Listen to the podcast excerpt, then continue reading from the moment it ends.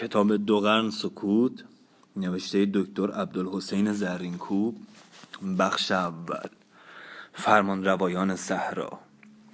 روزهای آرام. در آن روزگاران که هیبت و شکوه دولت ساسانی سرداران و امپراتوران روم را در پشت دروازه های قسطنطنیه به بیم و حراس میافکند عربان نیز مانند سایر مردم انیران روی نیاز به درگاه خسروان ایران می آوردند و در بارگاه کسرا چون نیازمندان و درماندگان می آمدند و گشاد کار خیش را از آنان می طلبیدند پاورقی انیران یعنی بیگانه و غیر ایرانی غیر آریایی. ادامه متن پیش از این نیز به درگاه شهریاران ایران جز از در فرمانبرداری در نیامده بودند و پیش از اسکندر بیابان عرب در زمره سرزمین هایی بود که به داریوش شاهنشاه ایران تعلق داشت. از آن پس نیز سران و پیران قوم به درگاه پادشاهان ایران در شمار پرستاران و فرمانبرداران بودند. در دوره‌ای که شاپور زلکتاف هنوز از مادر نزاده بود برخی از آنها به بحرین و کناره های دریای فارس به قارت آمده بودند. اما چنان که در تاریخ آوردند وقتی شاپور به زاد آمد آنها را ادب کرد و به جای خیش نشاند. در درگاه یزگرد اول بزرگان هیره چون دست نشاندگان و گماشتگان ایران به شمار می آمدند و در روزگار نوشیروان تازیان سرزمین هاماوران نیز مثل تازیان هیره خراجگذار و دست نشانده ایران بودند. بادیه های ریگزار بی آب نجد و تهامه را دیگر آنقدر و محل نبود که حکومت و سپاه ایران را به خیشتن کشاند. زیرا در این بیابانهای بی آب هولناک خیال انگیز از کشت و ورز و بازار و کالا هیچ نشان نبود و جز مشتی عرب گرسنه و برهنه که چون قولان و دیوان همه جا بر سر اندکی آب و مشتی سبزه با یکدیگر در جنگ و ستیز بودند. از آدمی نیز در آنجا کس اثر نمی‌دید. جز آن بیابانهای هولناک حراسانگیز بی و گیاه که به رنج گرفتن و نگه داشتن نمیارزید. دیگر هر جا از سرزمین تازیان ارجی و بهایی داشت. اگر از آن روم نبود در زیر نگین ایران بود و عربان که در این حدود سکونت داشتند بارگاه خسروان را در مدائن کعبه نیاز و قبله مراد خیش می شمردند. در قصه ها هست که از شاعران عرب نیز کسانی چون اعشی به درگاه خسرو می آمدند و از ستایش شاهنشاه مال و نعمت و فخر و شرف به دست می آوردند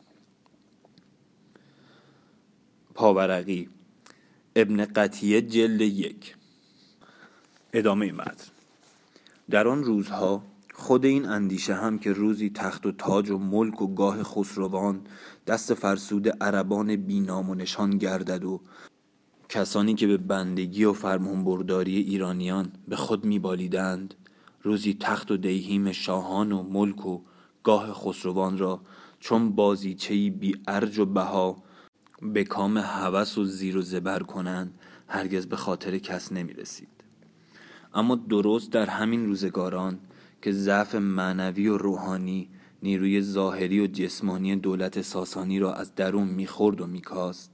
نیروی معنوی بزرگ و بالنده از درون ریگزارهای فقر و هلناک بیابان عرب پدید آمد و اندک اندک بالید و فزونی یافت.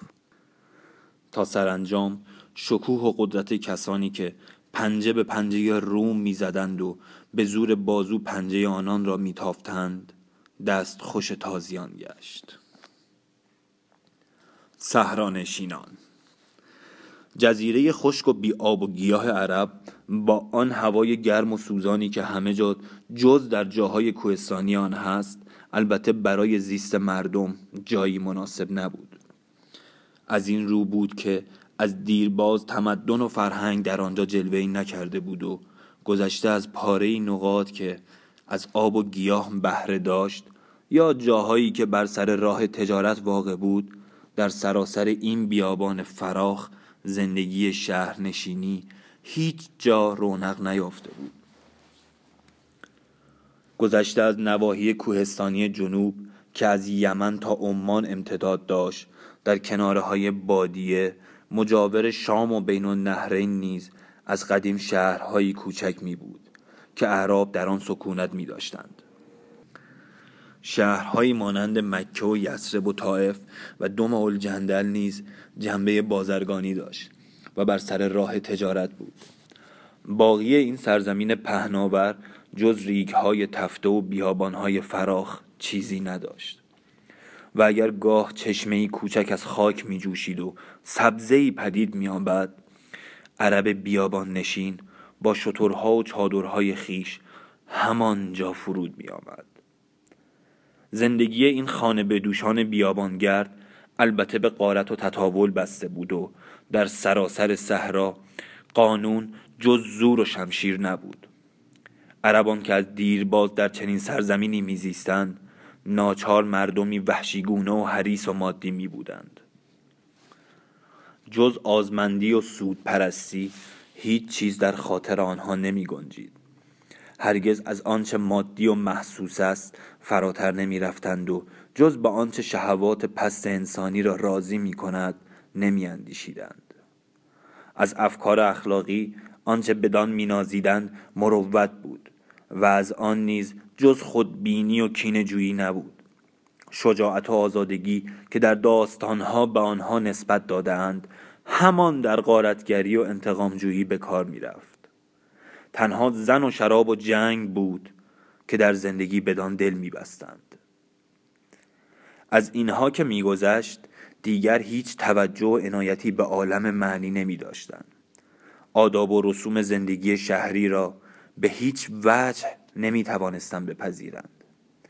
در قارت ها و چپاول هایی که احیانا بر شهرهای مجاور می کردند همه جا با خود ویرانی و فساد می بردند از وحشی خویی و درند طبعی بسی که به قول ابن خلدون سنگی را از بن امارت بر می کندند و تا زیر دیگ بگذارند یا آنکه تیر سقف را بیرون میکشیدند تا زیر خیمه نصب کنند. این فرمان روایان صحرا که از تمدن و فرهنگ بی بهره بودند در دوره‌ای که تمدن‌های بزرگ دنیای قدیم شکوه و عظمت تمام داشته است اگر جز قتل و غارت و رهزنی کاری داشتند حفظ راه های بازرگانی و بدرقه کاروانهای تجارتی بوده است. بنابراین هرچند استیلا بر این صحراهای فراخ بی آب و گیاه آنقدر نداشته است که دولتهای بزرگ قدیم چون مصر و بابل و ایران و روم بدان چشم طمع بدوزند.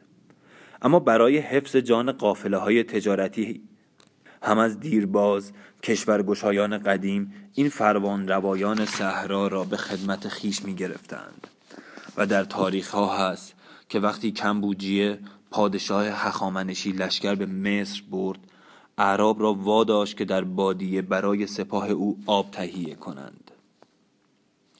و در برخی از جنگ هایی که ایرانیان با یونانی ها کردند نیز اعراب جز به سپاه ایران به شمار می آمدند بدین گونه در روزگاران کهن عرب را شعنی و قدری نبود.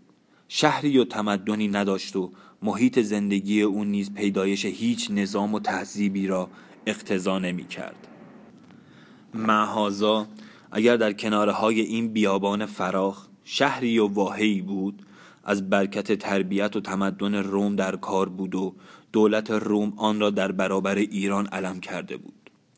حکومت ایران نیز دولت هیره را در کنار بادیه عراق به وجود آورده بود. تا هم در آن حدود از استکاک مستقیم دو دولت جلوگیری کند و هم در جنگ با روم مددکار ایران باشد. اما نفوذ ایران بر عرب منحصر به امارت هیره نبود از همه قبایل و توایف گردنکشان و بزرگان عرب به درگاه پادشاهان ساسانی روی نیاز می آوردند. گذشته از اینها یمن نیز از روزگار نوشیروان دست نشانده ایران بود مطالعه در تاریخ هیره و یمن نشان می دهد که ایرانیان در آن روزگاران عرب را به هیچ نمی گرفتند و هرگز از جانب آنها هیچ اندیشهای نداشتند.